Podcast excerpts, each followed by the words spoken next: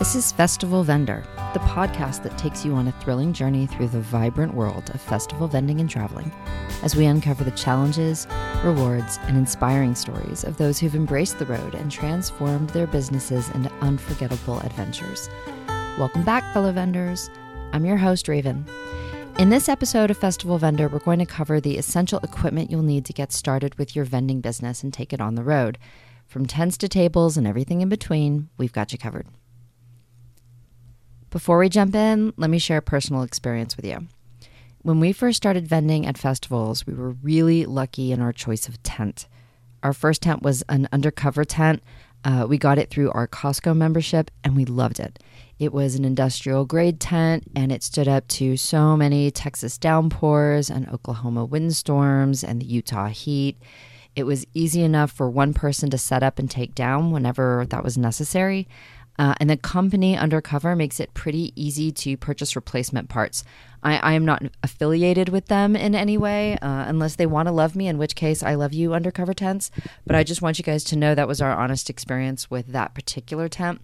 So we had the tent element covered, but pretty much all the rest of our equipment has changed since then. As we gained experience, we learned the value of investing in quality equipment and planning ahead it made all the difference in creating a professional and successful vending experience or, you know, sort of having a total nightmare. Let's start with the first piece of essential equipment a tent or canopy. Whether you're at an outdoor market or even some indoor markets, a tent is a must. It provides shade and protection from the elements and ensures a comfortable customer experience, a, a lovely shopping experience for your customers. Look for one that's easy to set up and take down.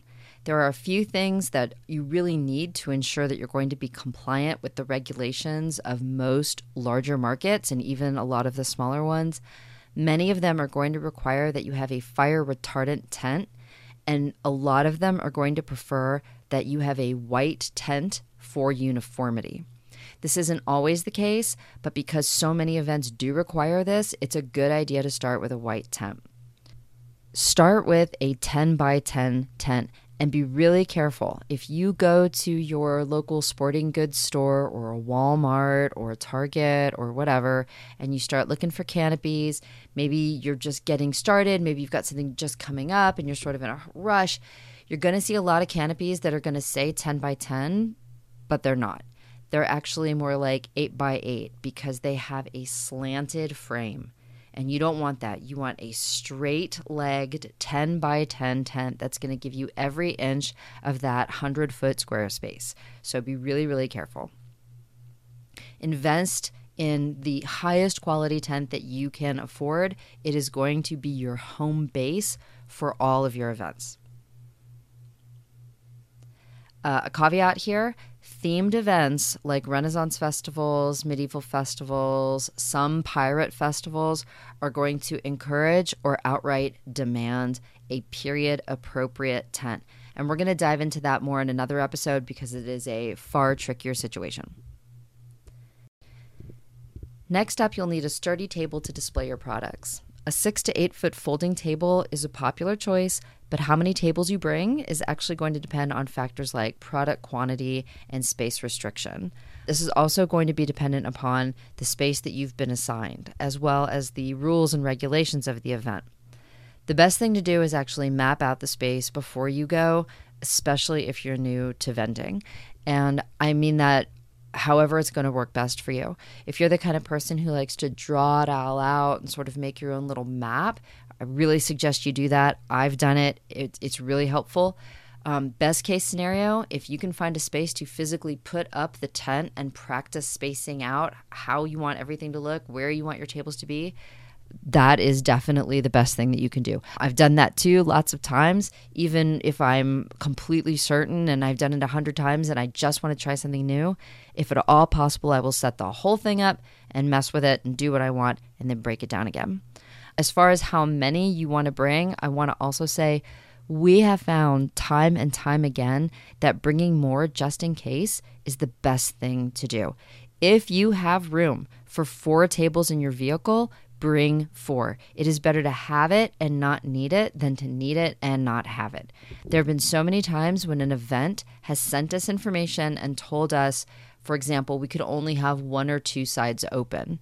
And then when we got there, as it turned out, we could have three sides open or all sides open if we wanted. And if we didn't have the extra tables and the extra display equipment, we would have been stuck. According to a report by Business Wire, 93% of customers say that product visual appearance influences their purchasing decisions. So, having a well organized and appealing display can significantly impact your sales.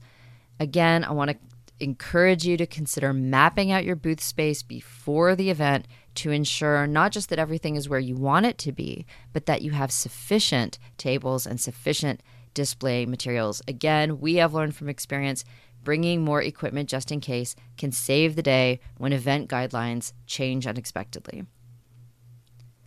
At Renaissance festivals, we learned the hard way that modern looking displays just did not resonate with an audience. So we had to invest in period appropriate displays to enhance our booth's appeal. Your display materials should align with your overall branding and marketing strategies.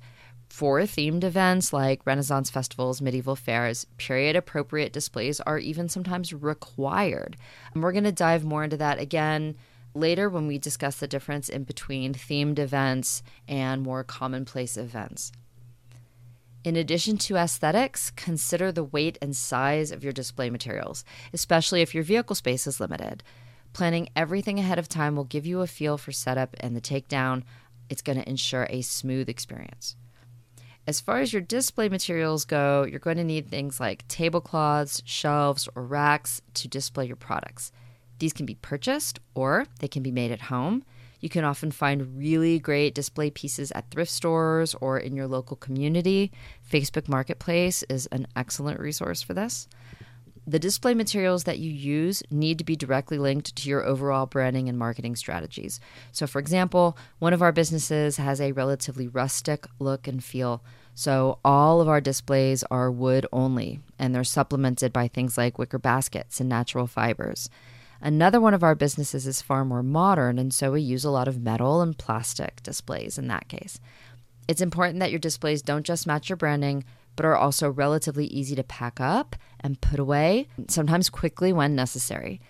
Another thing to consider when you think about your display materials is their size and weight. And again, all of this is going to depend on the size of your vehicle. Just as we suggested with the tables, we highly recommend planning everything ahead of time to get a feel for what it's like to unpack, set up, and repack your displays. Small Business Trends says that 85% of customers say that signs tell them a lot about a business's personality and character and influences their decision to enter a store or booth. Effective signage is crucial for attracting customers. Invest in a clear, easy to read sign that showcases your business name, possibly also a logo or a slogan. We've actually done both. I lean more towards just the name of the business at this point. I just think it uses more of that capital in a more efficient way. Having a vinyl sign printed for you is a great way to start. It lends professionality to your business. Wooden signs are sometimes required again for things like themed events, but they can be more difficult to take and store. So even though they look really cool, keep that in mind. Additionally, consider signs for each product, including pricing and relevant details. And don't forget to provide contact information or a QR code linked to your social media so that you can stay connected with customers after the event. Another vital piece of equipment is a reliable payment processing system. From a cash box to credit card readers or mobile payment apps like Venmo, having multiple payment options will cater to diverse customer preferences. For the record, again, they are not a sponsor unless they want to love me, in which case we welcome them with open arms. Mm. But Square is our preferred method. We really, really like it. It's worked for us for years, really, really efficiently. We do want to caution you that the more ways to pay that you're going to offer, the more you have to keep track of for your taxes. Also, don't forget that different payment applications have different fees associated with them. So you'll have to absorb those fees into your costs or at least consider that they will impact your profits. MasterCard says that 87% of customers say that they use credit cards more than cash, even for small purchases. Personally, we find we generally see a 60 40 split between cash and card. Uh, the 60% is the card and the 40% is the cash, but that does shift from event to event and from state to state. To ensure a smooth shopping experience, make sure you have enough product inventory. Balancing the right amount of inventory can be challenging, so be prepared to regularly restock in order to meet customer demand. This, of course, leads to another really big question, which is how much should you take? Some people have a real calculus for how many products to take, but this is really going to depend on what you sell and where you're selling. To some degree, this is information that you won't have until you start doing events which is why in our previous episode, we recommend that you're very deliberate in your after event assessments. For those of you who are just getting started, the best advice is to take as much as you can. The same rule applies here as it did before. It's better to have it and not need it than to need it and not have it. Transportation is also a key consideration for on the road vendors choosing a vehicle that is reliable and versatile to carry your products and equipment efficiently. And this can include a car, a van, a trailer, a combination of these things. This is also something that we're going to cover more in depth in another episode because this is a huge part of being a vendor, especially an on the road vendor. You're going to need something reliable and you're going to need something versatile. We've been really successful with everything from a tiny Kia sedan to the largest SUV that Ford makes. But for us, the vehicle struggle continues to be real, so it's a huge, huge part of what you're going to do. Americans are spending more time on the road than ever, with the average age of vehicles reaching an all time high, not to mention the cost. Remember, investing in quality equipment and planning ahead will set the foundation for a successful vending business. So, whether you're just getting started or expanding your journey, make sure you have all the necessary equipment to showcase your products and attract customers to your booth. That concludes this episode of Festival Vendor. We hope you found our insights and experiences helpful as you equip your vending business for success. Stay tuned for more as we continue to share invaluable tips, inspiring stories, and personal anecdotes from the festival vending and traveling world. Thanks for joining us, and until next time, happy vending, safe travels, and we'll see you at the fair.